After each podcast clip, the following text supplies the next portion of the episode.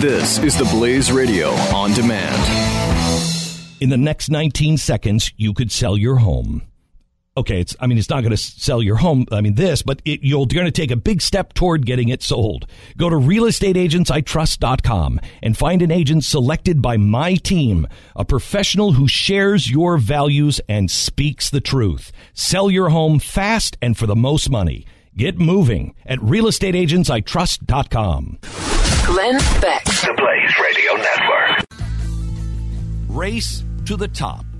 No child left behind. The Elementary and Secondary Education Act. There has been one failed gigantic federal government educational program after another.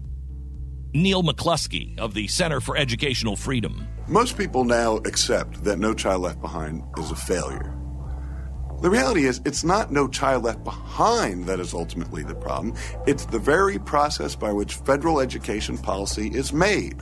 Even the president of the NEA, Lily Eskelsen Garcia, said of the emphasis on testing rather than learning. I think it was. It has been um, either by design or just by bad luck. It doesn't matter. It has hurt kids to stop talking about what do we really need to move the needle to make sure that kids are ready for the rest of their lives, that you care about that whole child, their critical, creative minds that with things that don't come off on a standardized test? What about those healthy bodies, arts, athletics? What about their ethical, compassionate character? We really do believe in the whole child. And when someone says, you know, we're going to name you, shame you, blame you based on if you hit your quota of kids that got a certain amount of points on a cut score, 8,000 third graders in Oklahoma were told they couldn't be fourth graders because they missed the cut score on a reading test. One reading test. Nothing else they did that year mattered. It, it, you use the right word. It's an obsession. It's obscene. And it's hurting kids to simply say the only thing we need to know about you is if you hit that cut score. Um, and it's, it's time to stop that. And now there's Common Core, a program developed by education elites and financed mainly by Microsoft founder Bill Gates. Common Core proponents claim that it is not a nationalized curriculum, rather, just a set of standards, and that it has nothing to do with the federal government. They continually use words like voluntary and state led. The reality, however, is that the federal government bribed the states into adopting Common Core standards. Huge amounts of money were given to the states if they adopted Common Core the money would be withheld if they didn't go along. Diane Ravitch, who is a former Assistant U.S. Secretary of Education, was appointed to the office by both Clinton and George H.W. Bush. She is also a former advocate of Common Core, but has since changed her mind. She contradicted the Common Core supporters' rhetoric in a piece to the Washington Post noting that the standards were developed by an organization called Achieve and the National Governors Association, both of which were generously funded by the Gates Foundation. There was minimal public engagement in the development of Common Core. Their creation was neither grassroots nor did it emanate from the states. Instead, Common Core is being driven by the policymakers in D.C. But don't just take it from her. Listen to Bill Gates the man who is invested, according to some estimates, well over a billion dollars into making Common Core a reality. Gates describes how the tests and curriculum must line up. Secretary Arne Duncan recently announced that 350 million of the stimulus package will be used to create just these kinds of tests. Next generation assessments aligned to the Common Core. When the tests are aligned to the common standards, the curriculum will line up as well. And it will unleash a powerful market of people providing services for better teaching. For the first time, there'll be a large uniform base of customers looking at using products that can help every kid learn and every teacher get better. Gates outlines the steps to the national curriculum. And for a program that is supposedly not curriculum, there is a lot of curricular indoctrination. The stated curriculum guidelines replace the classics currently taught with government propaganda. According to the American Principles Project, they, quote, de emphasize the study of classic literature in favor of reading so called informational texts, such as government documents, court opinions, and technical manuals, end quote. Over half of the reading materials in grades 6 to 12 are to consist of informational texts rather than classic literature. Historical texts like the Gettysburg Address are to be presented to students without context or explanation. Here's just one of the many examples. Members of Utahns Against Common Core share information from the very beginning of the manual of a Common Core recommended literature and writing manual for first graders in Utah. Flip open and it says the central question. You'd think this is about uh, literature and writing. That's what it says on the cover. You flip open and it says the central question, and in the Voices Democracy theme, students use their voices to advocate solutions to social problems, that they care deeply about it. They're engaged in learning the following theme related social knowledge and skills. And then they list them social role models, social advocacy, respect, and so on and so forth. Are America's seven year olds being trained to become social advocates? The first grade lesson continues. Tell students that when they write a call to action, they should include emotional words to get the readers to feel so strongly about the problem that they want to do what is being asked of them. This is not um, Community Organization 101 for college students. This is uh, English Language Arts for six year olds. So we give examples, um, and they're very effective at this. So here's the example.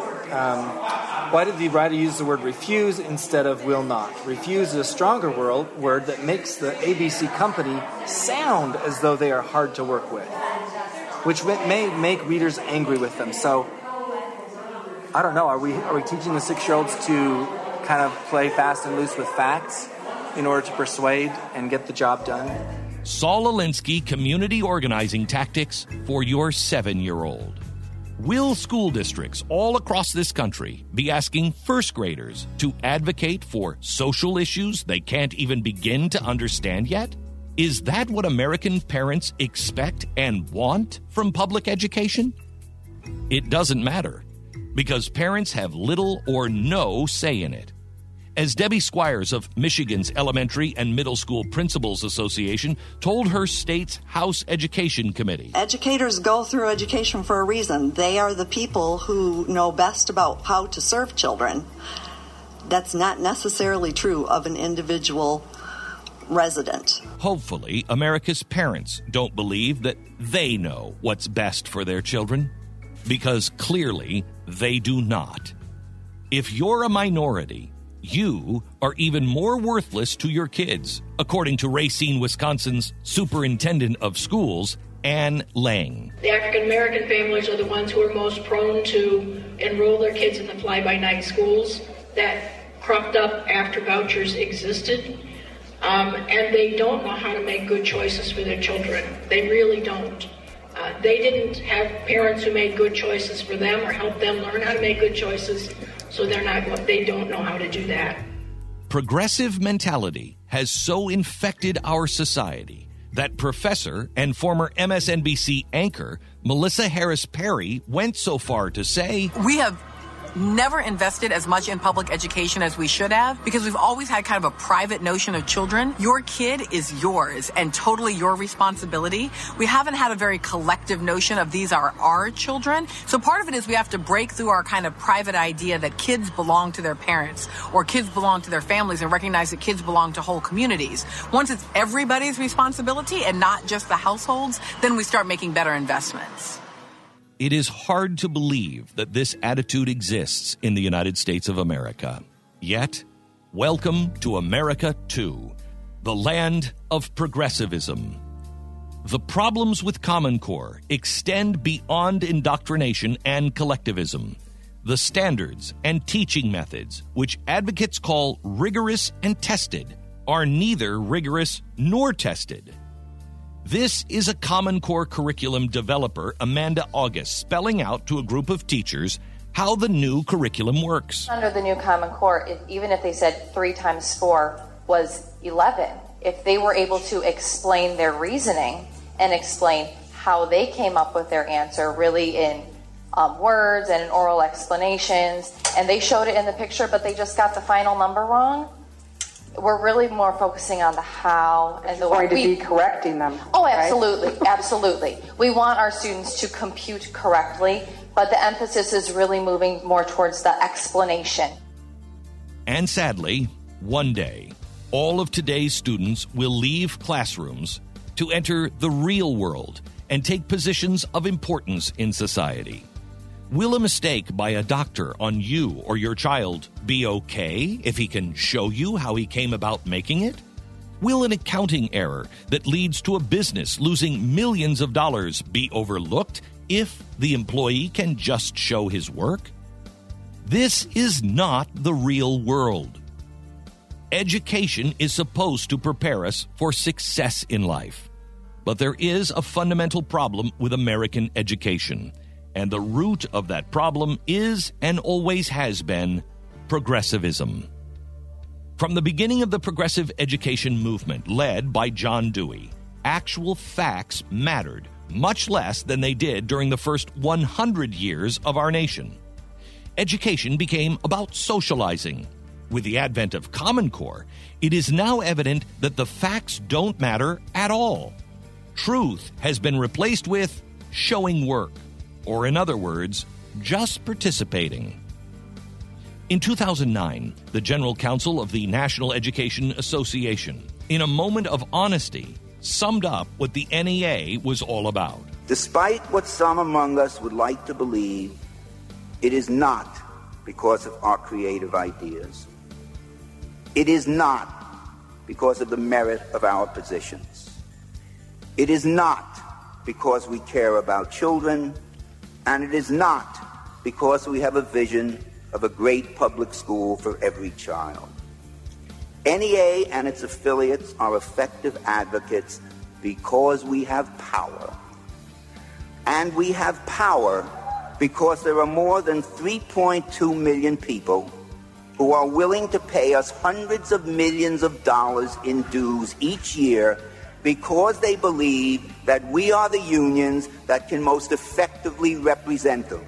The unions that can protect their rights and advance their interests as education employees. That seems pretty clear. The NEA isn't about caring about your children, it is about the power that they wield so they can take care of the NEA employees. So, who is all about caring for your children? How do we solve this progressive educational nightmare? We explore what you can do in the next episode. Glenn Beck.